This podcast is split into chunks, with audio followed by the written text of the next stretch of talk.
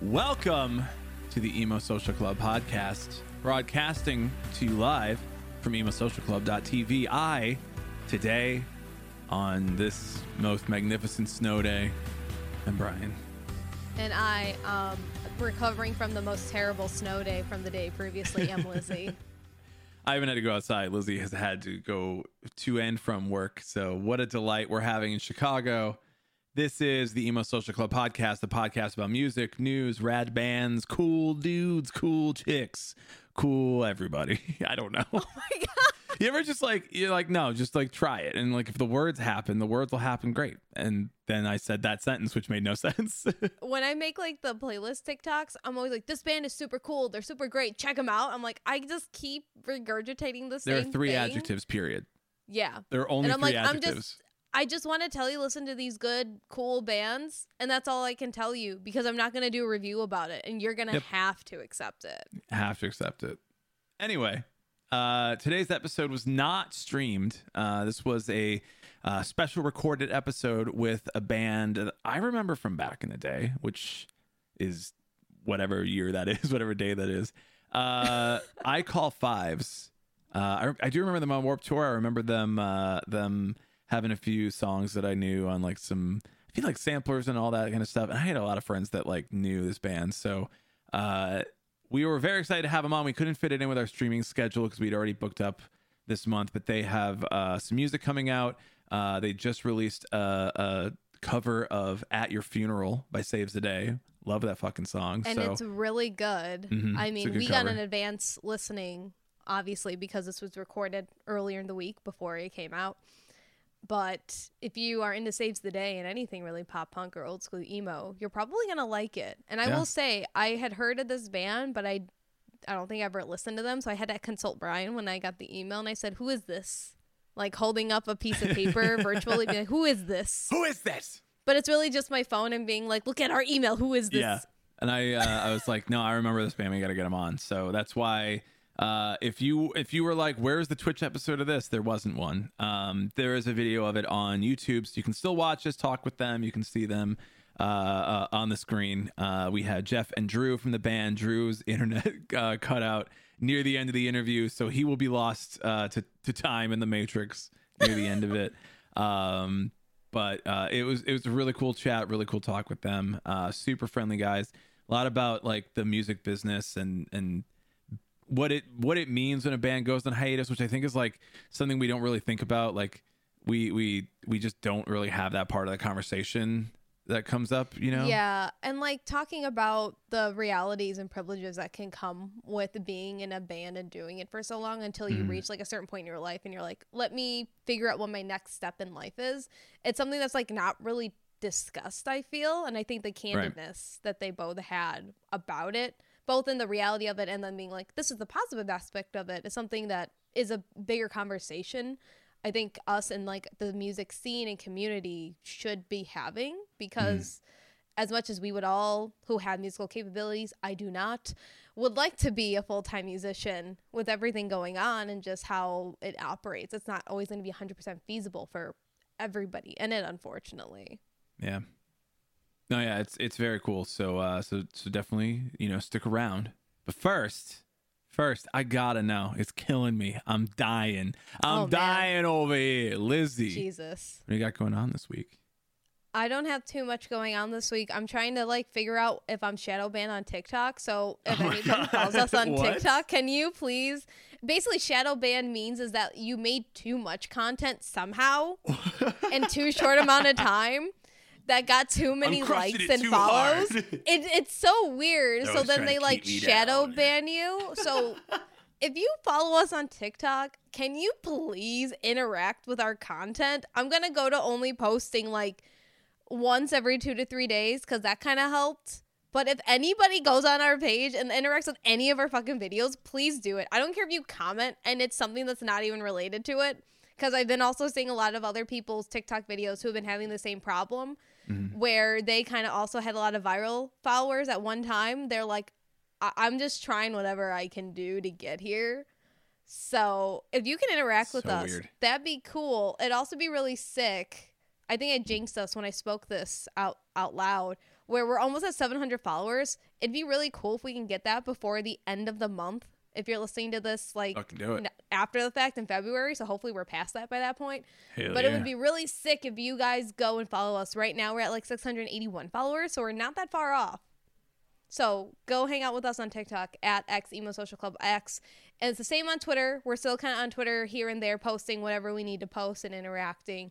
You'll usually be talking with me, but sometimes Brian comes in if I send him a tweet and I say, please respond to this. And I do. But yeah, you do. Other than that, but Brian, like, what have you been doing, my dude, after your birthday and settling into your new life?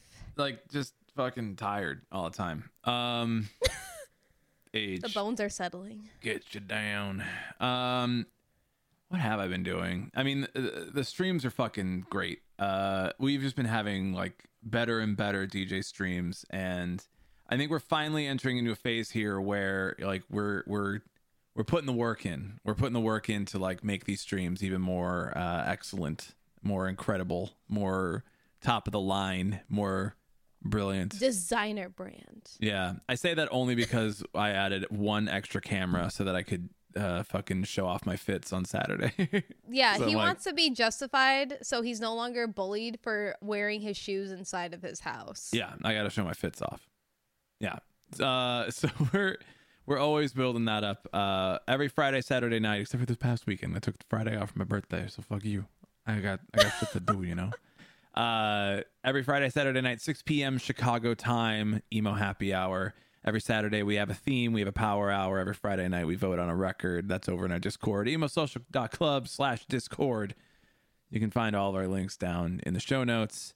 You can also check us out on YouTube, emosocialclub.com/emosocialclub. Fuck. YouTube.com/emosocialclub. Emosocialclub.com is just our website. You can just go there. It doesn't matter. Yeah, that's it. I don't know. Hang out with us. Have a good time. Bye. Oh, I've been playing Valheim. My buddy Bo from the band Harm's Way, he's been streaming Valheim, and I've just been jumping in and playing with him.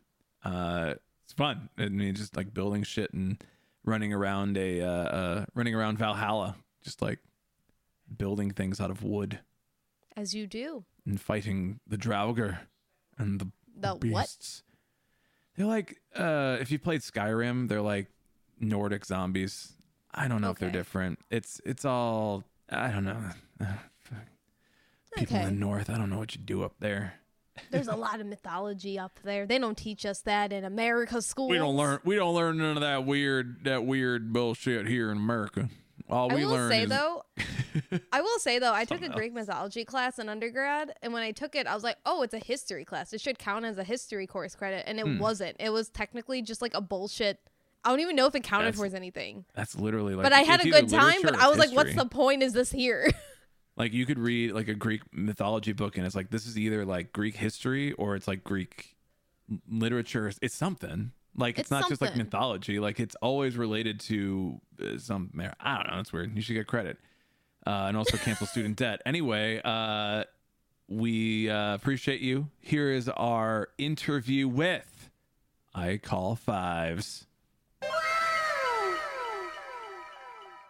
Now. Sick. I hope that was like a really nice little like countdown and perfect timing recording. We could have clapped. Like, no. It has to be somewhat professional, but it has to be just a smidge below that.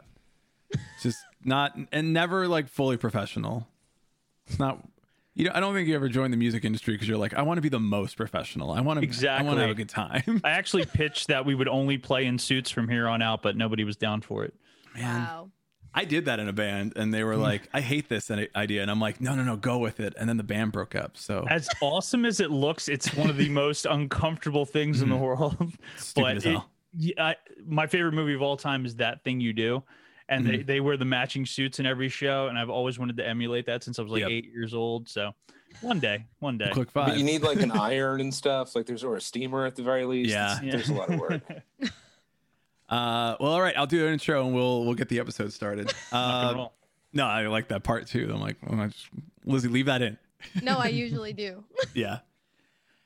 Welcome to the Emo Social Club podcast, broadcasting to you semi-regularly live on emosocialclub.tv. I am Brian.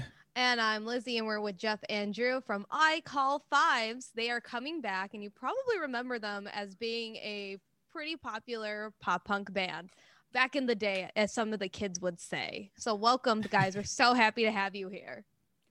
Thank you very much for having us. How you doing? We'll have you each go around and introduce what you do in the band, and tell us a little bit about yourselves. Jeff, you want to start? Sounds good. Hello, my name is Jeff. I'm the vocalist. I like to sing things, and yeah, that's pretty much all I do, other than cause headaches in the band. But other than that, yeah, I sing a lot. Yeah, luckily it's been socially distanced headaches this past year. So we've really cut those down to a pretty bare minimum. But I'm Drew. I play the bass. And I used to sometimes like yell behind our song. I don't know what I was doing, but a mix of that kind of stuff. And yeah, thanks for having us, folks. We're happy to be here. Absolutely. You don't like yelling anymore? Well, no, it's not that so much. It's just, it's not... Early in our late teens and early 20s, it seemed a little more appropriate. But I don't know, moving forward, and particularly like yelling, there's a lot of spit and stuff. So I'm very concerned about like the post-COVID reality that we're going to enter. I don't think anybody really needs me to be yelling like, let's go. I don't know. In your early 30s, I feel like you have to scream even more. But we'll see how that goes. And this is going to speak, so there's kind of two ends of the spectrum here. Jeff describes us as early 30s, but we're both about to be 33. So we're actually... Throw me under the bus, man. We are closer to mid-30s. Father time. Yeah, so I don't know. We're getting kind of old. We'll revisit the yelling thing maybe, but no, we'll go from there. Otherwise, I'd like the the soft sounds of Jeff, and maybe some gentler tones could be more of our forte moving forward. Yeah, he says that now. We'll get him on a stage. He'll play that first note. He'll be like, here comes. Let's go. I'm going to give him a let's go, guys. Spitting on everybody. Yes. Well, of course, you'll have your glass like plate in front of your microphone. Yeah. It'll be awesome. Well, is it like Blues Brothers, but like a step more beyond like just a gate of like, we dodge all the beer bottles. We literally played behind a fence once. So, who's to say? We've certainly, I used to kind of liken us like the cockroaches of pop punk. We've dealt with some weird scenarios. So I'm sure that once this all shakes out, we'll be able to land on our own 2 feet. You cannot kill us. Also, the idea that you're like mid 30s. I just turned 34, and I'm like, oh yeah. Well, again, we're only pushing 33, so you're fucking old. We're not that old. It's all falling apart. Good. We're all on the same consensus here. Yeah, but it is strange. 17. I'm 26. Excuse you. 26. I remember when I was 26. Yeah. It gets worse. It is downhill from here. It really is, kind of. Yes, to quote New Found Glory. But I even that's what makes me feel stranger. I say it often. Yeah, but so like that New Found Glory Catalyst came out, 15 years ago. Mm-hmm. So then that's when I really started to feel like, okay, I only have so many fingers and toes now. Like, we're just getting kind of fucking old. Yeah. Yeah. But anyway... on to a much more light note. Yeah. It's also like you're saying like I need to tell the audience to let's go, and like now I don't have to do that as much, and I'm like I feel like I need someone to yell that at me at a show now, like otherwise I'm like now it's more of a geriatrical reminder than so much a vocal addition. Yeah it helps. So that's why I have to yell at you all the time. It just wakes you up a little bit.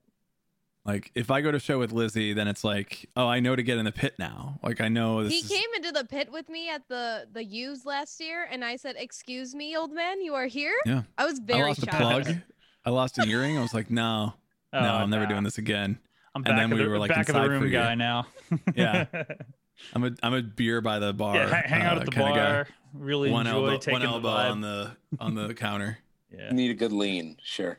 It's good band lead. Where you just were really judgmental of the acts, and you're like, I don't know, that opener. But I'm really excited for the headliner. Yeah, they're gonna do real good tonight. Bet they'll play this song. Definitely. Yeah. Lizzie, this is me giving space for you. Oh, thank you. We're trying to figure out our like mannerisms where it's like, and now you, but it's still again not with there. With this separate, entities and all that, and with everything going on, it's kind of hard to have that. Oh, yeah. That rapport, right? Yeah, you get her to maybe you need a horn of some sort. Like this is where you guys start to do like early 2000s radio. Yeah. Like a okay. Every time you hear an air horn, just go. Yeah. That won't get annoying. Your turn, very quickly. Burp noises, fart noises, something. I don't know. Yeah. Oh, a record scratching. Yeah. Oh yeah. See, Brian, you have that technology on you. I have one button, and I'm going to use it here. This may not be in the episode, but I'll do it anyway. So we'll do that. Nobody's hearing it, Brian. Nobody's hearing it. I didn't hear it. Oh, yeah. I turned it off because I had it. When I was playing Among Us earlier, I had it and I was muting myself, but it was still playing out while I was on stream. And they were like, "Where's that cheering noise?" I'm like, "Sorry." Here it is. So we use that. It's a start. Yes. Yeah. Every time before you speak, you have to hear that sound. Yeah. Oh my goodness. Anyway. Professionals. I refuse to be.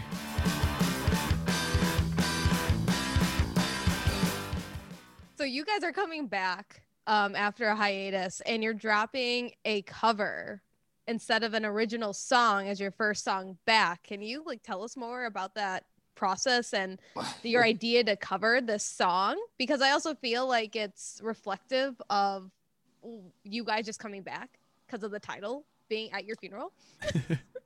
That's trying to say more, we're dead. Yeah, I love, and I'll admit, I wish that sort of perspective and deep thought went into it. It did not. For us, it was really this all started about just over a year ago. The timing was actually pretty awful because COVID would only start a couple months later. So it really just became okay, what can we do the quickest to get it out? So, sort of in par with our past behaviors and work ethic, the easiest way was, let's just play some song that somebody else had already written.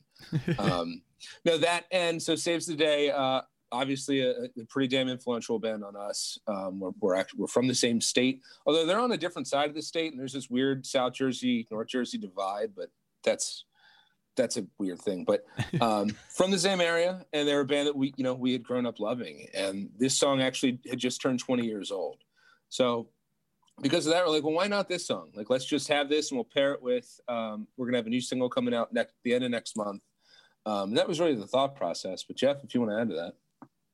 Yeah. I mean, honestly, I remember waking up in 7th grade and putting on MTV2 or VH1 and just watching music videos before, I made the trek to school. And I remember watching At Your Funeral pop up, and I loved it, and it was an awesome song, and I ended up buying the CD because of that song, and I love the entire album. And it's something that where I felt like we all collectively enjoyed a song, so why not play it together? And it's a nice way to welcome us, back and build up a little hype before we release that single that I'm dying to release. I am dying to release. I noticed, Jeff, that you please said the signal, steal it, but find it, get it out there. It's not that. It's not that. You said the trek to school. Yeah, the trek to school. An old man. I walked to school through 3 miles in the snow, uphill. The steak dinner was only we nickel. Had backpacks with all the seriously, this wasn't 1930. It was 2004 or 2003, something like that. I had I was a nerd. I was a total geek in high school. I'm still a geek. I play video games every single night, and it's awesome. But I would take a backpack filled with all those advanced placement courses books. Oh God! And I'd go to and from. Yeah, I was a total nerd. I love that stuff. I'm still in school right now. What's up? I'm 33. Oh, yeah. I'm 32, right? I'm 32, right, Drew? You'll be 33 in June, yes. All right, sounds good. He does the math. Timekeeper. Yeah. I'm like this old guy with just a big clock, and it's telling me things. It's also you round down when you're older, you round up when you're younger, and then it's not great. No, but so we had gotten together, and then we really, again, it was difficult because we weren't able to actually practice regularly. After having played for 2 months or so, COVID became legitimate. We're like, oh shit. And at first, like, well, this can be great. Like, we can use the time to write and stuff. But, you know, little did we know how, you know, serious and the inability to actually get together would become. So part of the reason why we chose to just do this, the cover to go with the single, was really just because we just wanted to get two songs out quick. But I'm sure delve further into it, but we're working on a bunch of more songs, and we have stuff for an EP that's going to hopefully come out this year too. But again, just with everything going on with holiday stuff, COVID stuff, it just seemed the best route to get something out was the two songs like they're coming. Hell yeah. Can you tell us more about this eagerly anticipated other single that is coming out next month? Well, Jeff's really excited about it. So occasionally. So typically, I guess you could better say, there's always been kind of a divide where we had some, like, a batch of our own songs, and Jeff's kind of always worked on his own songs too. And this time it was just a good opportunity, again, with COVID stuff considered, but also because it was just a good song. Jeff came to us with an idea, and we were like, this is a great song. Let's work on it, and let's maybe tweak it a little bit here or there. But he came to the table with an awesome song, and we kind of, you know, we did that then collectively, and it's called Be Kind. And I'll let Jeff tell you more about it, because it's his darling, as we can tell. I didn't know we were going to go that in depth with it. I didn't know we were allowed to release all of that information. Well, I'm sure that we'll still survive. Yeah. We'll see what happens. But yeah, so the song's called Be Kind. And the reason why I'm so excited to put it out is, as much as I actually do love the song, I wrote it originally on acoustic, and then I brought it to the guys, and then we really like transformed it into this like whole other song, which I love. And I'm one of those people, and I apologize if this isn't the greatest kind of person, but I love listening to it back, because it's just like this new thing to me. And I'm just so excited for everyone else to hear it. And that's why I'm like, just get it out there so I can be proud of it, kind of thing, you know. But it's super cool, and I'm very excited for everybody to hear it. Again, I don't know how far too in depth it, but it's really the whole song. The song's called Be Kind because that's what I wanted to portray. As a person, you should be a kind person. You should not be a bad person. And again, I don't give too much away about the song, but the whole thing about it is that we can all be better people, and yeah, and make it pop punk and go. Yeah. No, I'm just playing. And you have some fast drums and some halftime choruses, and it's the perfect thing. Exactly. You know, a few blast beats. Yeah. So no, we're good. So admittedly, it's a bit more, it's a bit slowed down. It's funny because the picture that we have that accompanies it, our first picture in a long time, Jeff's wearing this like alt rocker leather jacket. So I think I was trying to look as serious as possible. Yeah. No, it's just the natural progression. Yeah. I'm mature now, believe me. I don't know what Daughtry. I truly don't know what Daughtry looks like. If you guys remember that guy. Oh, I remember Daughtry. He's a bald guy with a goatee. You think I look like Daughtry? I'm pretty sure you look like Daughtry in that picture. I don't know. It's not over. That's what the picture looks like. So, folks might, it's not this super fast song, but we have some of that stuff coming. We have some of that coming too. But yeah, I think this first one, it was a fun sort of way to come back, paired with, a pop punk. Classic of sorts. So, so we're really excited about it. I totally had a question. Shit, where'd it go? All right, I was looking at you, and I'm like, you look. Like yeah, I know. Gemini. That is the answer. Down. I was waiting for the horn. Excellent. Yeah, Lizzie, where's my horn? That's on you, dude. I know. I have all the soundboard. So you went on hiatus in 2014. Like, it felt like there were a lot of bands that were, and I don't think it's like a.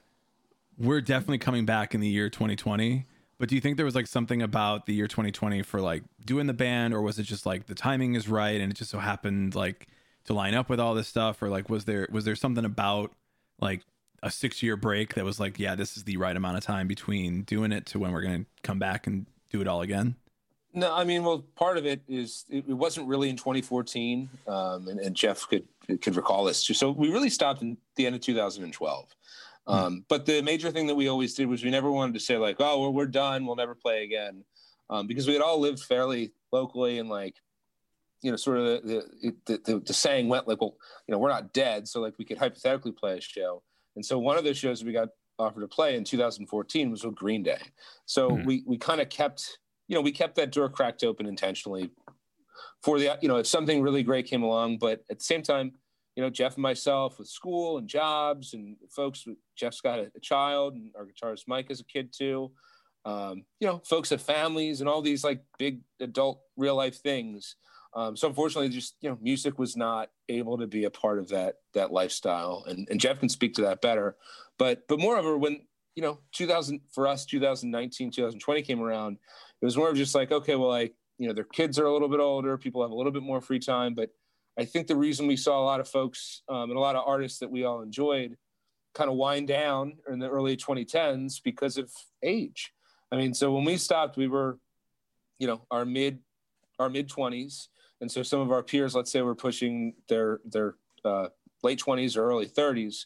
And I think for a lot of people, you kind of have to start making decisions about, financial stability and just, what's next and things like that. So I think there was a lot of bands in a similar kind of tier. And of course, we loved doing it. And it was a highlight of my life for sure. But there's some reality to having to pay bills and having to start looking at life and in the next chapter sort of thing. So for us, yeah. like I said, it was more of an age thing, I think is fair to say. But Jeff, I'm sure you can answer that how you feel too. Yeah, absolutely. I was going to say my dad was being a real dick and kicking me out of the house, but anyways, no, I'm just no, my dad's the man. He's a great guy. I'm being facetious. We really stopped towards the end of 2012, but yeah, that the opportunity to play with Green Day, which was that's like bucket list in my life. I wanted to, like, when I was 10 years old or 12 years old, whenever I made this decision, I wanted to tour Warped Tour, which we got to do, and I wanted to play a show with Green Day. And those were like my two things, like I will accomplish this before I die. And I'm so excited that I got to do that. And now I've replaced those with new goals. And don't worry, the stadium tour is coming soon. But the important thing, like for me, is where that whole life did sort of kick in, where you were responsible for bills, all those, college bills start coming in, and then, you got to, pay for a place to live. Relationships are getting more serious. You have the most wonderful thing in the world and a child, and things got super, super duper serious. But as much time as went in between it, I know it seems like it's a long time for a band to not really do anything, but still be friendly with each other and have communication and still possibly something working towards in the future. But so Drew reached out to me previously, and I was still, it was right around when we were having our child, and it wasn't the right time. And now I feel like a big part of me was missing, and that's, and me and Drew are friends, so we're like, he's like, hey man, you wanna come, sing some damn songs, you son of a, like, but truth be told, like this, I hope I don't sound like that though. By the way, I wouldn't mimic how you sound in my head sometimes. That sounded like that was Danny DeVito as the Penguin. That was terrible. I'm sorry. That's okay. I take that back. I apologize. That's just rude. No, but it's such a huge part of my life. I never stop writing music. I always play music. You can see on the wall behind me, I have a guitar. I have acoustic right down here, which I just recently got back from Drew. He got it set up, but it's just the timing was right. Again, it wasn't about a specific time or anything like that, but now that things have fallen together and in place in our lives, and as awful as it's been not being able to be like together with each other for this songwriting and stuff like that, it's given me the opportunity to focus a lot more on music and just being creative overall. And I really think it's going forward. It's going to be a huge part of both of our lives. And I'm very, very excited to keep this going. And I'm glad this time passed, because obviously we are older, as we spoke about before. We're definitely more mature. And I'm just so excited about all the new content, all the new stuff that we're creating right now, because it's still I Call Fives and I love it, but it's a little bit more mature, and it's again, I don't want to sound arrogant or overly confident, but this is your time to sound as arrogant as you want to. Yeah, this is no. Right now. I'm just very, I'm very excited about all the new music we're writing, and I don't see the 2013 or the 2014 version of myself writing this. And again, you know, I'm older. I don't want to say I'm wiser. You know, so, but yeah, no, I'm super excited. I'm glad this time has passed, and I'm glad we are where we are. And you know, I guess it was just meant to be. It's coming out great, and I'm very, very excited to release all this stuff. I think a lot of fans, I don't think bands so much, but maybe this is just sort of something in the music industry of the way that the machine works or something, where it's like the idea of a band taking a hiatus or like stepping away from it for some time and having that life that allows them to be at home and not just be constantly on tour, constantly writing new music, constantly doing all these other things that demand so much of a musician's time. Being able to just have like that regular life for a certain period of time and then come back and do the band. It's this weird thing where it's not like a job where it's like, I have to show up to an office every single day. I work at this job for, you know, 20 years or whatever it is. Whoever's working a job for 20 years, you know, whatever it is. But it's like you can take that time away from it and step back and pursue other things. There's a lot of other avenues that it provides for you as a musician to do other things. Do you feel like there was ever that pressure of like, we have to stay a band or we have to like completely go our separate ways? Or like, how did it make you feel at the time of like making that choice for yourselves? Well, I mean, I'll first just say, I think, and this is a very, you know, deep response to a deep question, but mm-hmm. truthfully, you know, all of us pretty much, actually all of us literally had lived with their folks up until the end. And, mm-hmm. you know, it's all white middle-class people that like kind of had that fallback thing. And I think there's almost, I don't want to say that I wish I wasn't in that scenario, because if it wasn't for my parents, I wouldn't have probably been able to do what we had done. Mm-hmm. But I almost wonder if there's like this other, you know, this alternate, what do they say? Simulation, like a, you know, a different simulation where, you know, I was you know, I had to, you know, split rent with four friends and really work. I guess what I'm saying, and like Jeff worked and the guy still worked and stuff, and I delivered pizza, don't get me wrong, but like, I didn't have to worry about like my next meal, let's say. Mm-hmm. So I think that there was a level of, I don't want to say we didn't work hard, but I think when you like I knew for myself, I could just go finish school and live with my parents. And again, I'm not endorsing that like you should have worked less hard because of those things, but I think right. I think when you have those sorts of fallback opportunities, I never had this thought of if we don't make, like, you know, The Used, for instance, we just mentioned them. I remember you know the stories where they were living out of their van, and Christ, you know, that makes me really feel like, you know, if I'm in that boat, we better write a fucking hit because, you know, then what? And so I don't mean to overstate, like, of course I'm happy that I had a family and the ability to you know, I had a place to live. And I'm not saying had I not had that, we would have written more hits or something. I guess I'm just saying that I think we had. Could have been the next Jackson Five, Drew. Wow. Well, no, they got beat with the fucking switch. I don't know if you've watched the movie. Joe used to hit him with the branch, but Jesus. But yeah, let's not go down that road. But my point is that we certainly worked hard. And for me at the time, like when we were younger, one of my driving things was like, guys, we all dropped out of school. Again, we're delivering pizzas. We're working, you know, at electronic stores. We're doing, you know, not the things that we would ultimately choose to do, but we're doing it because we're pursuing this band. But I think still at the end of the day, like there's a part of me that thinks, man, we could have maybe worked a little bit harder had we not kind of come from the upbringings that we all had. And again, I know this is a weird thing to be candid about, but when you think about a lot of folks, like we didn't make any money, period. So to be able to do that for about 6 years, it took a lot of help. Again, we still had to work on our own, sure, but if I was paying rent, a phone bill, car note, all those things, I would have never been able to do it because we literally made no money. So come 2013, at the end of 2012, when this ended, you know, 6-7 years into it, I was just like, you know what? And again, of course, I still live with my folks and I had a, you know, place to sleep every night, but I was 25 and I didn't have a nickel to my name. And I was just like, you know what? I think as much as this sucks and this is gonna hurt, I wasn't mad at the prospect of potentially you know, being able to buy, I don't know, fucking a new pair of shoes if I just wanted to. Mm-hmm.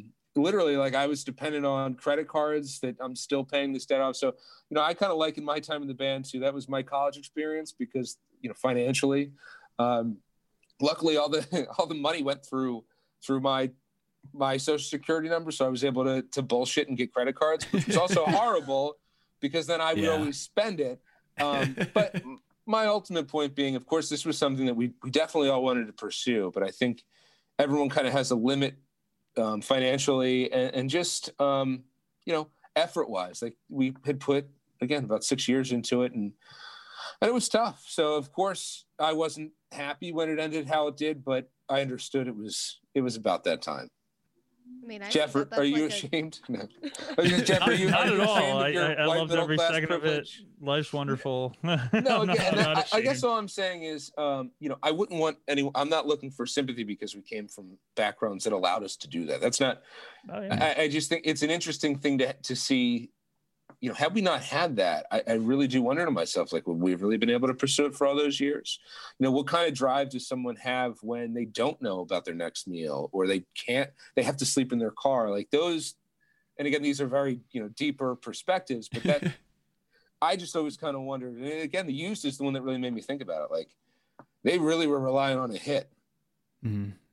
We never had to worry about it like that. So it's, or even Good Charlotte was always talk about like the streets of DC. So now you're going to say, if I had worked harder, like the Madden Brothers, I could be married to Cameron Diaz is what it's exactly where I was. Exactly. You know, apparently you can read minds because that's exactly what I was going to say. Well, and also I will say, so they were from Waldorf and I briefly lived in that same area. They were not on the mean streets of fucking DC unless they were unless they were leaving home, which was like 80 minutes away to go walk around the cold streets of DC. I hope they're not listening to this because I'm sure they'll be pissed. I'm going to send this Mr. directly Madden. To them. Yeah. I agree with that entire idea. I'm a huge fan. Ignore everything he said. I'm out. Yeah. You guys are awesome, and you definitely, you know, grew up on the hard streets. So I really went off on that tangent, though, because I think we had a lot less to lose than some folks might have. And for us, we were lucky to be able to pursue it in the manner we did. But I think everyone knew when it was time. It was just like, we've done Warped Tour. We had already been to Australia and England once each. We had done Canada multiple times. We played the U.S. a billion times with some bands that had done a great job. I mean, our first full U.S. tour was with the Wonder Years. But we were also realistic with each other to know, you know, our first tour was with the Wonder Years 4 years prior in a car. And now they had been headlining 1,000 cap rooms. And that's awesome for them. And I'm not, you know, that's great, but we had to be honest with ourselves and say, all right, but we're playing to, you know, 40 or 50 people outside of the, you know, the Northeast. And I love any of those people that came, or even if, you know, for obvious reasons, but at the end of the day, for a lot of folks, it just comes down to stability and comfortability. And I think we kind of exhausted that, individually. Congratulations. That was a 27-minute response to a question. Well, and it was very sad that you hit your mark at 29 and a half minutes. So that's it for me. I'm gonna press the burp and fart buzzer from here on out. And I'll be here if you need me. I do honestly kind of love that answer because I think that for a kid, you know, and you're like, I'm going to Warped Tour, I'm watching these shows. It's like, I want to do that. And you just kind of look at it and you go, I want to be a celebrity. I want to have everything the Madden Brothers have. And I want to come from nothing and get everything and do that. And I think it's like, there's a lot of reality here about how the industry works and the work that goes into it and how hard it is for a lot of people in different places and different realms to get in and how many bands try and how many bands make it. And so I think it's a really good response to just be like, the practicality of it is there's a lot of work behind it. You have to do it. You have to lose a lot of sleep and a lot of money and a lot of opportunities and a lot of time to dedicate yourself to this craft. In a personal world, I wish the music industry, you know, could afford more money for artists and give more money to artists and didn't take so much from them and gave more to them. But, you know, that's not always the truth of it. I appreciate you saying that, but so and the the supplemental to that is this is around the time where like those MCAs and those Sonys and whoever, like they, you know, in our, when we were early into our career, the Starting Line, let's say, had gotten like that big mega deal from the major label. Midtown had gotten that big deal. But so then pretty much around the time that we were starting to come to it, that shit was done. Like they were not giving you a $300,000 signing bonus. Sorry, that went 4 years ago to, you know, name your band. And I always remember Valencia had signed with the major after a good release with I Surrender.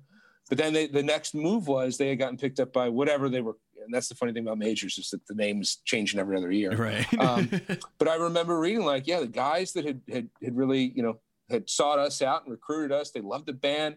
And it's the same old story that we had heard about the Midtowns and the Starting Line and New Found Glory, who tried that, like, and I really like Coming Home, but they tried like the more calm and piano based. I thought it was a great record, but, we saw a lot of bands in the mid 2000s go through that, and then those opportunities dried up. You were not seeing bands getting major money to sign. And so what I always would bring up is, you know, the 13th biggest pop punk band, they're not making much more money than the 30th biggest pop punk band, you know. And when you really, and you hate to start, we're talking about financial tiers and success like that. Sure. But there's a reality to this where, like, again, how the fuck are you going to pay your bills? And at 19, it didn't matter. You know, we could go and live with our parents afterwards, and or there was folks that didn't have that opportunity, and they worked harder than us outside of, you know, that day to day. But at the core of it, again, there is a select few group of bands that really can make a living out of this, and I think that's one of the most interesting things about this, because those opening bands that you're going to see at a 1,000 cap room. You're talking about making like the opening band on a 4-band tour playing it, you know, at your local 1,000 cap room. Maybe they're making $100. I mean, and to me, some of them are making 50. They're always, for that sort of tour, you're making at least $50 as the opener. But beyond that, I mean, so imagine you're in year 3. You just landed this awesome tour. You're playing to 1,000 people, opening up for XYZ, you know, nice sized band. You're making $50, and you're supposed to be happy with that because it's an opportunity, and it is. Don't get me wrong; like that's, you have to go and, you know, and take those, you know, take the lumps. But it's tough, and if that's what we were working towards, like we had hoped for those sorts of opportunities later in our career, where we would have killed to, you know, let's say it was Census Fail, who we had played with a couple of times, and their singer managed us, great guy, but like. We would have been lucky to make $150 to open for them on a tour, and we would have been happy to do it. But again, when you're 25 years old, not that age is up, but when you're 6, 7 years into it, if the highlight is, and let's not mistake that $150 is not going to be split by 5 people. Yeah. That $150 is going to go to the actual cost of doing business here, which is going to get you to the next show. Maybe it'll get you a hotel for one night. I mean, so again, you know, long-winded, but truthfully, again, I think everyone was just kind of exhausted at making no money, and we were never here to make. It was not about let's get rich or something. I just had thought, maybe I was naive. I just thought there was more of an opportunity to make a living, and I quickly learned that you really got to be in that top handful of groups, and beyond that, again, if we had a ranking of, you know, the top 25 current bands, you know, pre-COVID that we're touring, I think we'd all be very surprised at, you know, what number 18 is financially making. And chances are they're not really able to pay rent and pay a cell phone bill. Damn. Yeah. And to try to swing that in somewhat of a positive light, no, just to, it just really shows that when you're doing this, you're doing it because it's something you love to do. Do not try to do this as you're going to be famous or get rich quick scheme. Obviously, that's not the case. But even if you're number 1 or number 2, you're still not. You're not. You know. You're not mopping it up. You're not super duper rich. But the point is that you enjoy what you're doing. And again, that's why we're coming back to this now. Like, I full-heartedly don't believe that we're going to make, you know, a ton of money off of this. And then, you know, I can quit my job and back, you know, back out on the road. Let's go, boys. Just bring kids along. Let's go.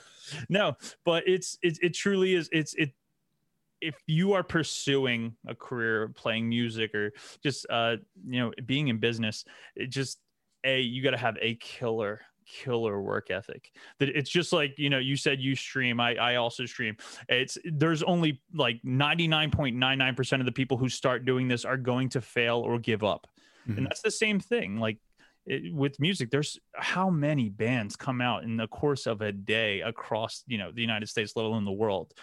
Everybody, you know, wants to do something until it gets hard. And then once it gets hard, you know, it's easier to, you know, just wash your hands of it and move off to the next thing. But again, to try to spin this into positive light, I love making music. I love doing this. I know Drew does too. There's a reason why we're 33 or 32 years old, whatever the hell we are. There's a reason why we're this old and still doing it, because it's something we love to do. We love playing music. We love having fun. It's cool. You know, once we get to hanging out with each other on a stage and playing in front of some people. But just, you know, if we can impart any kind of wisdom for anyone who might be listening to this and is an I Call Fives fan, just, you know, make sure it's something you actually love doing. And if it is, have that work ethic, and you might be able to find some success out of it. And even and this is where Jeff went wrong, or be the singer songwriter, because then you're on your own. So that's this dumbass, like, he paired up with four other guys. So look, if I could sing, I knew I should have took out that solo project. If I was a singer that could play the guitar well, I wouldn't be dicking around with I Call Fives. I can only play the bass barely, but no, Jeff, that was perfectly said. And and again, what I really just wanted to really reiterate is that, you know, it's not as though we quit. It was just, you know, 6 years into giving it our best or our near damn best. You know, everybody kind of has to draw that line in the sand. So that time came for us sort of unofficially in 2012. We got lucky with some really cool opportunities. We had played the following year. So when we were like all collectively like, yeah, we're done with that fucking thing. Like, we'll see what happens. We were able to play with Fall Out Boy at Skate and Surf with Macklemore. He had that Pop and Tag song. Oh my God. Yeah. I remember Andrew WK. Forget. That was fun. Andrew WK is not really going to be the marquee of how we just. Got $10 in my pocket. Andrew WK did play that show too. And then the following chaotic year, lineup. Yeah. Seriously. Oh my God, it was madness, but we had so much fun. It was a good time. It also rained, which was shitty, but and I still got on roller coasters. It was awesome. Oh my God! Yeah. Excuse me. Yeah, they should have been probably operating. But then the following year, we had the opportunity again to play this fest with Green Day and The Day I Remember, and so, you know, Jimmy Eat World, silly level bands, and so that's why, you know, that we were smart to never say this is fully done, and it was too bad we couldn't actively regularly pursue it like we had once done, but. For the reasons that we've, you know, spoken about, that's why we went that path. There's definitely a disillusionment that comes, and I feel like that it's still kind of prominent nowadays with newer artists and bands, especially when you start to talk about the streaming income when it comes from like Spotify. So when you're talking about these things like, hey, sometimes it's not going to be fully sustainable, and even if you want it to be, you have to have this really good, you know, backbreaking kind of sometimes work ethic, but you can't kind of like put all one eggs in a basket and have it come out unless you get like super incredibly lucky, like a lot of these other legacy bands that we know of. And I think that's like a really important thing to highlight in general for anybody going forward. And I think also touching back on, you know, being privileged enough to have that safety net at home. I mean, I'm 26. I still live at home. So I completely get what you mean. And you're always wondering. Here. Yeah, stay and as long as you can. Not to cut you off. Yeah, that's how it is. Yeah, you know, that's sort of the unfortunate reality that we've seen for folks of our age generation, right? You know, so when my parents, and they're in their mid-60s, but like back in their day, like when Jeff was trekking to school, you know, you were to be married and out of the house before 25. Otherwise, something was fucking wrong with you. But we, you know, this is not a properly stacked deck over here, right? So this is why we see people. Even it's just too bad that, and not to overly generalize here, but there's folks that need to live at home, not because they're out pursuing their dream, but because they have this horrible college note, or because they couldn't, you know, for whatever XYZ reason. So I just wanted to say that's too bad. And I don't mean to minimalize, you know, that reality, that, only folks chasing their dream are stuck at home with their folks. No, I mean, just look at this, you know, the environment that we exist in. It's just too bad. With the housing market and all these other things, it just sucks. Yeah. This is when, if we had this live stream, we'd have a bunch of comments to say "Eat the Rich," and then we'd go on. Oh, sure. Hashtag Eat the Rich. Let's go. And there's Alice. There we go. Yeah. That is 100% it. I mean, I fucking Spotify that I use all the time, and I'm just like, yo, just like fucking pay more money. But I also think that about I don't know if you guys are coming back as part of a record label, or if you're still signed, or if you're just kind of doing this independently, or no. So this will come out around the same time before. This is going to come out through Smart Punk. Okay. Yeah. Okay. So who we grew up knowing is like they sold. I hope I'm not insulting them, but I used to go there for t-shirts. Like they were the t-shirt spot. And then over the years, they've turned it into a really cool, like a record shop and a record label. And they do a lot of cool different vinyl releases. So they're putting out this effort though. Sick. Okay. Yeah. Yeah. Everything I was finding, it's like used to be on Pure Noise. And that was like always like the first few articles, like Pure Noise band. I'm like, wow, they were really like saying, hey, we got this band. Let's go, guys. Yeah. Sure. Yeah. So we had done a release through Pure Noise, and we had done a release through No Sleep Records, who we had met through The Wonder Years. And they had Touche Amore and La Dispute and Balance of Composure, some cool bands. Yeah. And not to discredit those folks, but they've certainly all come a long way since our tenure. But it's cool just to have any sort of name recognition with them at all is great. But yeah, so for years then, just because so many have passed, when it comes to ownership and rights and stuff and money, the payout it's a little surprising. Again, because this is not something we had to rely on, we're just happy that there's a resource and an outlet the folks can listen to us. But it's fucking awful for the kids or the younger people that are pursuing this full time, because it's just that's not a livable wage that they're going to receive in royalties. And it's just too bad. And look, I'm a culprit too, and I'm sure Jeff. I'm sorry to keep talking. I'm sure you use one of them. Aren't you an Apple guy? I use Apple everything. Yeah. But we're all culprits here because it's all the same shit. And when we were first coming out, like so in the late 2000s, at least through iTunes, you were getting the bulk of that 99-cent song sale, and that was a big part of like people were actually buying these singles, and I was downloading this shit. Yeah. But a shockingly good amount. LimeWire life. Yeah. I was a LimeWire, and I was Kazaa guy before that. Kazaa, yeah. But yeah, I mean, so at least then, though, the 99 cents had really added up. But now, you know, there is no good direct line unless we're talking like Bandcamp and stuff. But because the streaming services have become so big, they really. And by the way, what a great fucking business model! Because I don't know how they ever gotten this opportunity to. Yeah, they're paying folks literally less than pennies on the dollar. Yeah. Wish I thought of it. And I think anyone that would have thought of it, like, oh, well, you can't not pay them that. You know, surely you must pay them more. Yeah, surely. Turns out now. It's like, wait a minute. Let me be a bastard. Give them next to nothing. I just didn't think it would have been acceptable. And you're like, somehow. I've been bamboozled. Yeah, I've been bamboozled. Did you guys know that we have our own TikTok? It's at Emo Social Club X, and we put a lot of different cool things on there, from random train dancing videos to previews of our upcoming podcast episodes and anything else in between. And also make sure you're following us on our YouTube channel as well, Emo Social Club, to search it in the search bar. We have some really cool videos coming your way. Brian is making really cool adult beverages that you can make at home. I decided to make it an emo cocktail. So this one's called the Alone This Holiday by The Used. And I'm going to teach you how to make your favorite coffee from your equally favorite bands. The new Spear Box Coffee. We're going to want to do 25 to 30 grams. All the coffee comes together, all the flavors are spread out. So keep on listening and follow our other social pages. Oh, and make sure to join the club. Yeah, I mean, and not to speak ill of any... I'm sure there are record labels that are doing the right thing out there. I think that's the majors. I think it's the ones that are like, hey, we're losing a shit ton of money on all of this stuff, and we don't know how to adapt, and we don't know how to change our business model, so we're just going to run with whatever we used to do and hope that it still works in some way.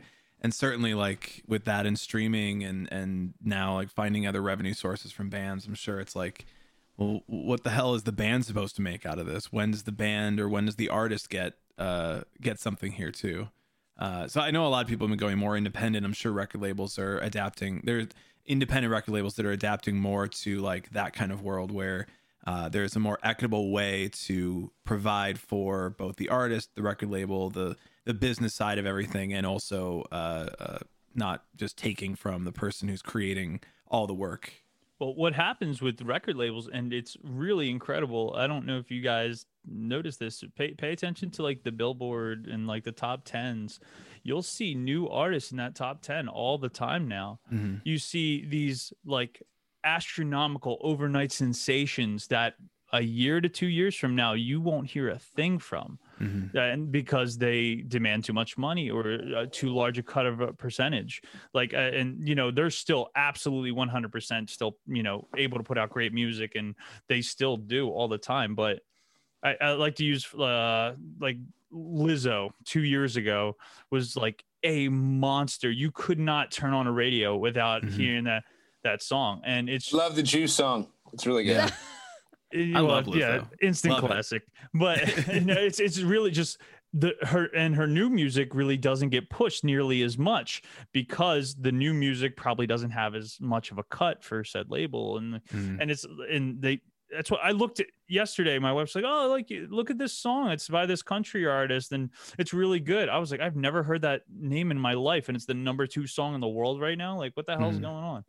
But it's not the guy that you said things that are really bad, I hope it's not the racist guy. No, it was not the racist guy. Really, it's the other one. My wife is the news of the world to me. She comes home from work because I work from home, and she tells me all the important things that are happening. And she told me that story, and I was just like, I have no idea who that is either. And I damn him.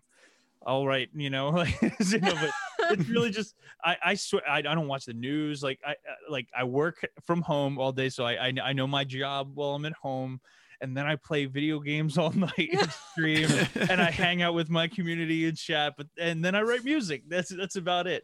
So when it comes to world events and issues, I'm not the greatest, but I do pay attention occasionally to music. So Jeff has like the most ideal situation from this hellscape. Of the I last, don't like, leave year and this a half. Room. This room. It's purple because I like purple, and I don't have to leave it. Let's go. He's like that one book, and it's like, I lived in this room my entire life, and I know nothing but this room. What people tell, it's like, you know what? Maybe that wasn't a bad idea. Yeah, exactly. It's a wonderful, wonderful life. No, I'm just playing. When my wife and my young one get home, I make sure I stay out of this room as much as possible. But because working here and then streaming here and writing music in here, because I have all my computer is right here, so I do I record music here and all my little stuff. So whenever they're home, I make sure that I am out of this room. But if I'm gonna spend so much of my life, it's very important that I enjoy the ambience and the atmosphere, and I have a very, very comfy chair. Mm-hmm. Two most important things. Totally agree. Mine's a fake gamer chair, but it's more comfortable. Those chairs are like $500. You guys are nuts. Yeah, this is Amazon. This is just Amazon random shit. I had a fake one. I got mine off OfferUp for $25. Oh, wow. Hell yeah. Well, the biggest problem isn't the chair itself. It's all I do is play the game for cheaper furniture. I don't play the $500. I don't got that. I'm still in school, too. The problem is the assembly of the chair. That's the real issue. Exactly. Because those fucking things are hard to make. I got this one. I ordered it, and I was like, all right, I'm finally getting a good chair. I ordered an all-black one. You'll notice that it is not. So it was the wrong one, and putting it together, I'm just like, I'm not doing this back. As soon as I opened it, I'm like, no, this is mine now. They messed up, but I'm the one who suffers. It works aesthetically. It's fine. That's all that matters. I'm not the most mad at it. I am frustrated, but I'm also like, I'm not sending it back. It's that's not so like much they effort on me. You like lime green or something. You'd be like, oh, then I would have. This is not it. Please pick this up. You will die in that chair. I'll die in the chair. It's fine. It has a little like leg rest that comes out too, so it's like kick back. The barbershop style. Nice. Yeah. So it's got some benefits. It's not a bad chair, but I'm like, it could be more comfortable, and it could be like full matte black instead of just these white stripes on it. I'm all about the back support, the lower back support, especially when you're playing video games all night. I will not stand by this podcast turning into a computer chair podcast. I'm sorry. I apologize. Anyway. So we're coming out with I Call Fives chairs. Yeah. And they're going to be awesome. Absolutely crazy. No. The lumbar. Please check them out. Yeah. Good for lumbar covers, support. Covers, actually. So you can remove it. You could change it. They're designable. There's a designer brand. Yeah. Customizable. Top notch. Okay. Gucci makes them for us. Oh. And yeah, it's pretty solid. Is it the Gucci never thought they'd get into Gucci chairs, but then they heard the opportunity to collab with I Call Fives, and they're like, we're getting into chairs. Let's go. There's a secret like pop punk emo kid at Gucci right now who's like, who can I fucking work with?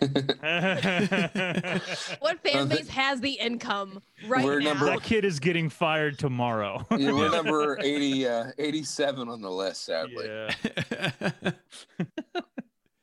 I love the idea. There's all kinds of like weird merch things that bands can do now, like, and like people will go for it. I don't remember I'm trying to think of like the weirdest thing. I was thinking like skateboards. Like skateboards don't get. Did their own custom like switchblade, and then they had to put like a warning on it that said, "Don't kill anybody, but if you do, not our fault nor our problem." Jeez. Yeah, I don't know if we're gonna be. Who was this? What band was this? Heart Attack Man. Oh, sure, okay. Yeah, like I've seen them on Twitter. In general, those rambunctious kids. Yeah, this man is. And I wonder if they're on Twitter. I have seen them on the old tweeter. That's cool. Look, things have always, I don't know, beach balls or fanny packs or whatever. And I have no qualm with that. You know, that's part of the stuff that like the future lets us do, right? So it doesn't just have to be a t-shirt anymore. I remember somebody was doing like bed pillows. Yeah. Which again, like I don't think anybody wants to sleep on Jeff's face, but like that works. What about a body pillow? Yeah, like that's just like a cutout of Drew. And you like have like a cuddle pose that thing where it's like we're trying to still sell the Drew toilet covers. Nobody's buying them. Oh my goodness.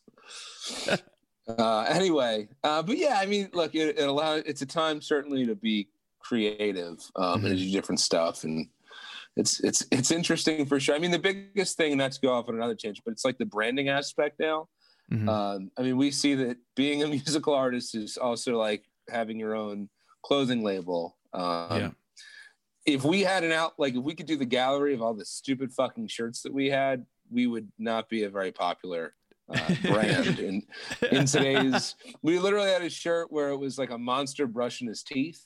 Yeah. At the time, though, I thought, I don't know.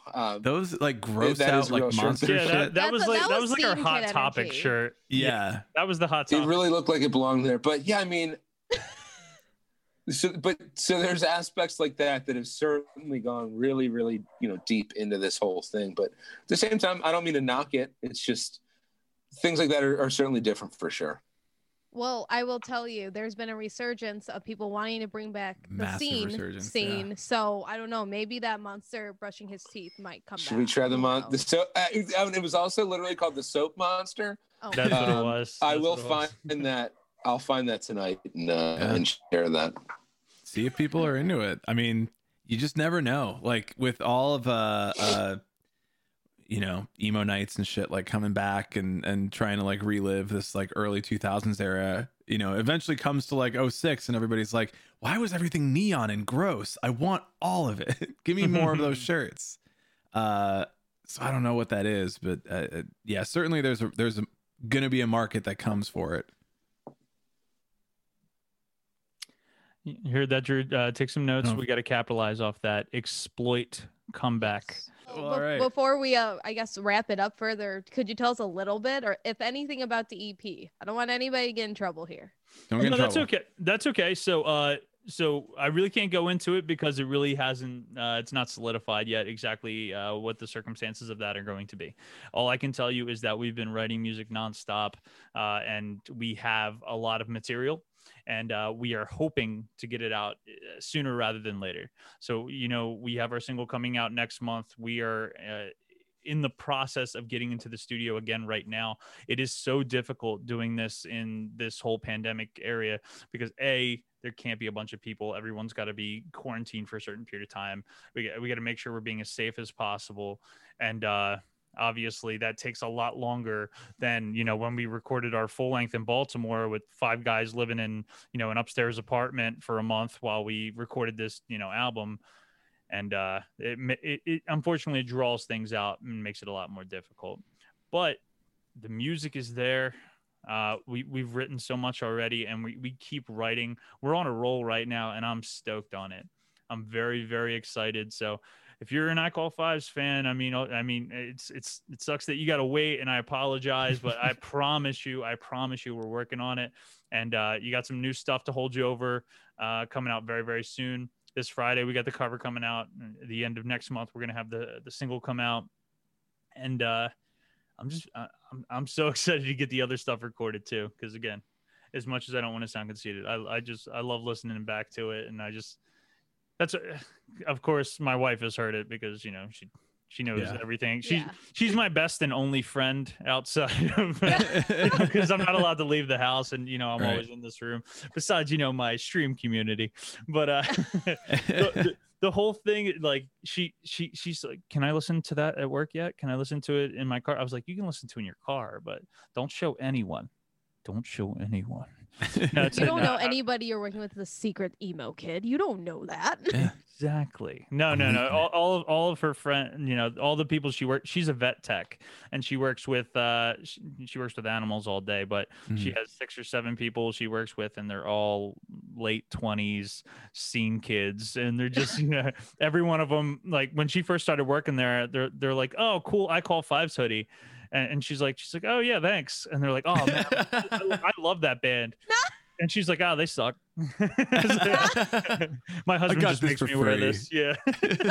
My husband makes me do free promotion for him. It's kind of lame, but you know, it's a comfy hoodie, so. Exactly. Yeah, we only use the best material. Only Gucci. You know that. Yeah. Only Gucci. But play the music for the dogs now. Yeah. Exactly. I mean, that's pretty much it. Yeah, I don't know if you could hear the dogs. I have 2 dogs that were freaking out. Yeah, I thought I heard some barking. Yeah, my wife just got home, and I got a couple of puppies that are always excited to see her. They love her way more than they love me. But yeah, they're a couple of my other best friends. A couple of the pups. They're like, "We never see that guy. He's always in one room. We're never in there. Wow, he's so rude." Just want to hang out, play. No. I leave the door open all day, other than when I'm, you know, streaming live or anything like that. Right. One of them usually comes and lays right by my feet. The other one is the loud one that freaks out. I have a doggy door out back, and she runs around like a maniac, barks at everything that walks by. Super protective, but she loves me. Fun times. What kind of stuff do you stream on Twitch? And also, what's your Twitch name? Let's plug your Twitch. So I stream on Facebook Gaming. Oh well, shit. Let's plug your Facebook then. Yeah, it's just facebook.com/JeffToddLive. That's what the JTL letters back here that are probably backwards because for some reason Zoom flips the camera. But I see it fine here. I almost thought it was Justin Timberlake, and I was like, that's who I am. You know, I grew out my beard, and I'm nowhere near as handsome as I used to be. But I'm much better at Call of Duty. But no. But I stream a bunch of different games.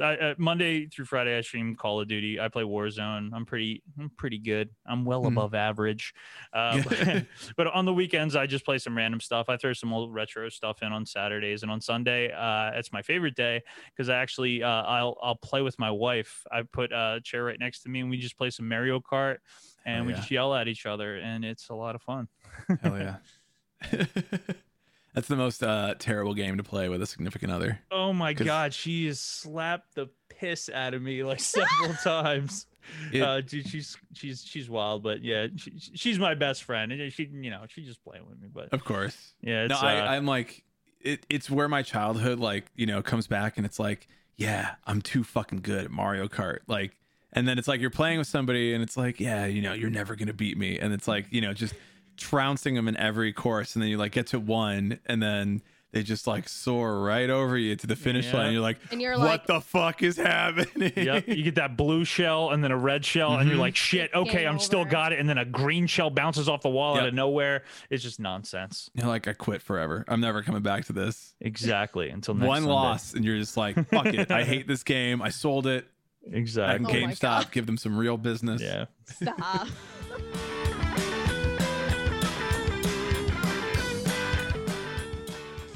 Well, let's go ahead and get your plugs in here and we'll wrap up the episode. Where can everybody find the band on the internet? Where they can find you? No, Drew's not here to give his plugs either, but if you want to shout out his plugs, that's okay. Our biggest like form of communication is through Facebook. We use facebook.com/ICallFives. We're on Instagram. We're on Twitter. I'm trying to like work on TikTok. I'm such an old man. I don't know what the hell to do with TikTok, but I'm just going to start recording all these random videos.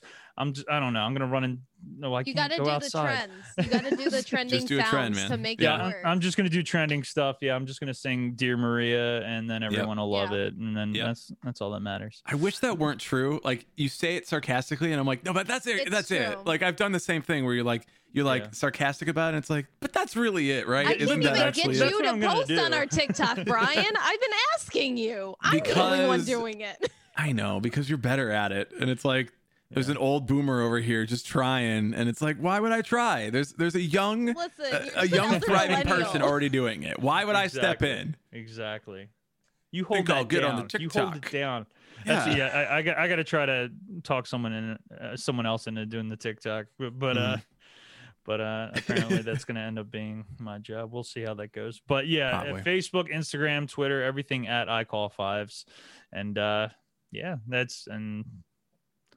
as soon as any kind of information we release, any kind of communications we have, along with the random fart joke, will come out on that stuff. So, but yeah, like all official announcements, the bigger stuff goes towards Facebook because we have probably the largest following there because of when we were really doing it. Yeah. That was it. We had Twitters. I just called it Twitters. You can let's clip that, send it to me in email, and put an angry face on it. But no, we all had. What I was saying is we all each had our own Twitter. So I said we had Twitters like each. But oh my goodness, I'm so ashamed of what I just said.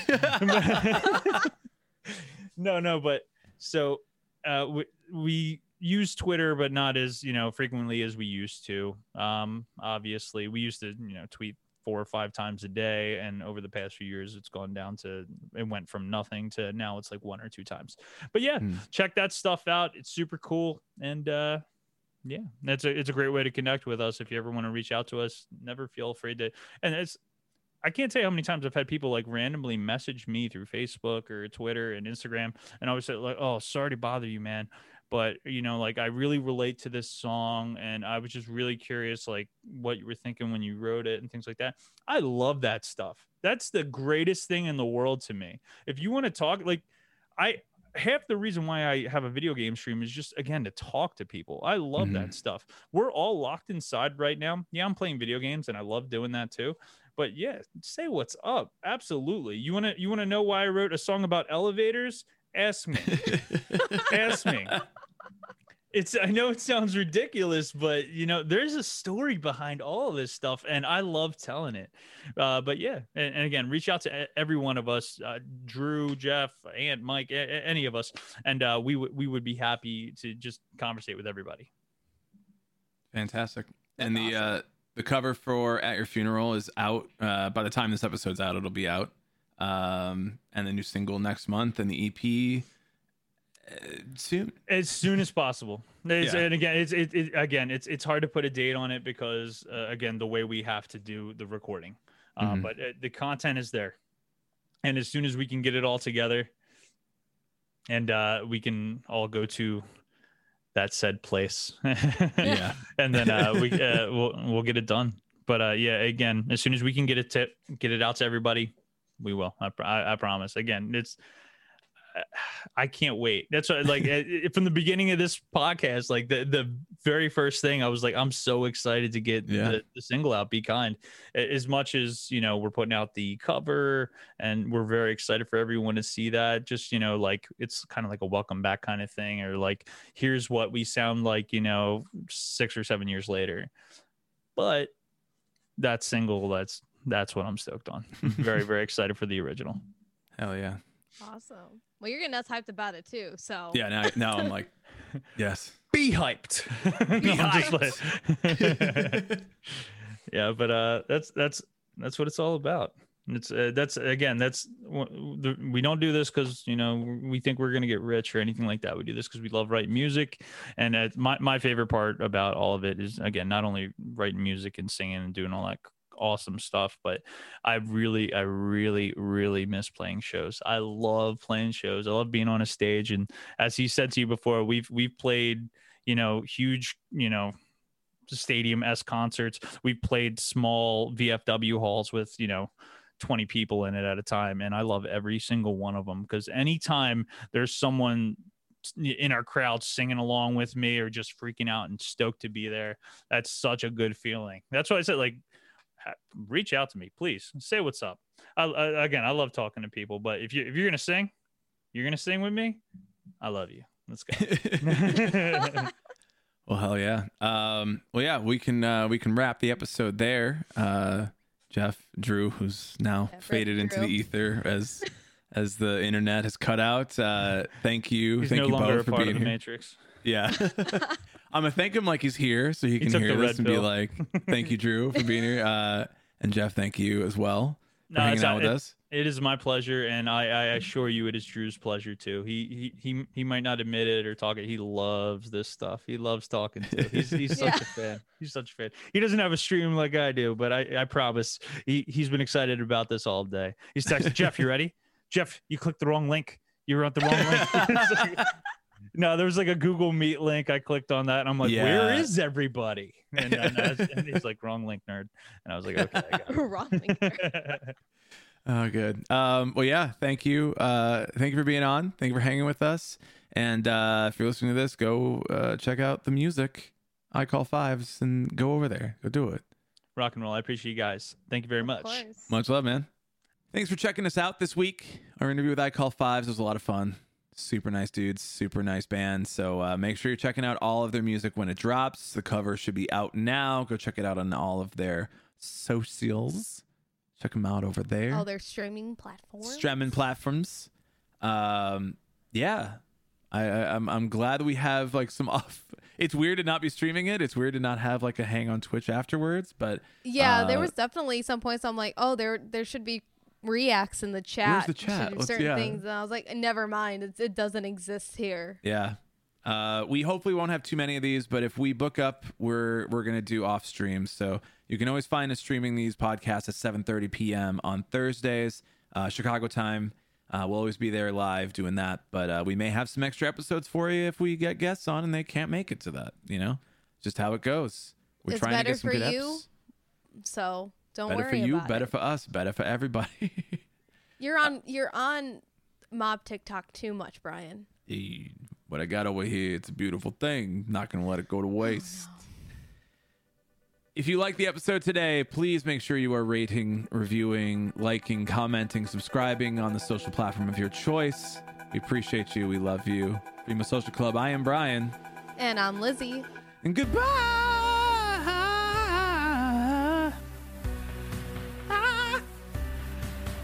He had it made up for last week. Yeah. I'm so tired after doing this.